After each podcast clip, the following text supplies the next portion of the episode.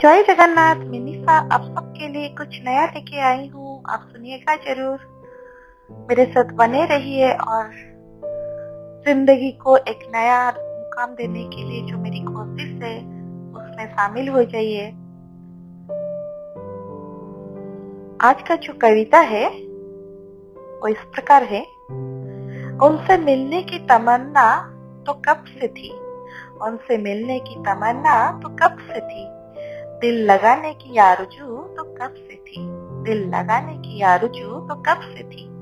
हद से गुजर जाने की अरमान तो कब से थी? हद से गुजर जाने की अरमान तो कब से थी? ये सारे फसाने तो दिल हर रोज सोचता है। ये सारे फसाने तो दिल हर रोज सोचता है।